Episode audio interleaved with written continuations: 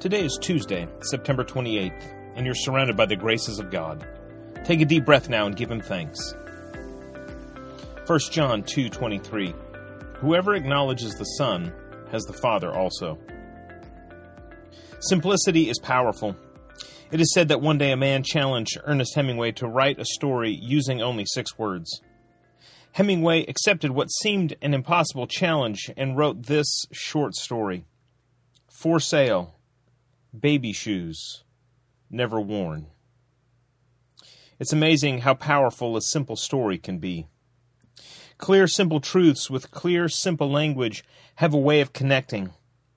The Apostle John understands this, which is why he reminds the church that he's writing to of the simplicity of the gospel. What is the gospel? The gospel is Jesus Christ, that he came to do for us what we could not do for ourselves. He secured our way to the Heavenly Father. How do we accept this? It's, it's simple. Believe in Jesus. Whoever acknowledges the Son has the Father also. The truth of the gospel as Christ alone ran counter to what many were saying during John's time. This church he's writing to is likely battling some early forms of a heresy called Gnosticism. These Gnostics were teaching that you needed Jesus and some sort of special information, or that you needed Jesus and some sort of complicated ritual, that you needed Jesus and something else, that Jesus was good, but just not quite enough. If this sounds familiar, it's because we do this today as well.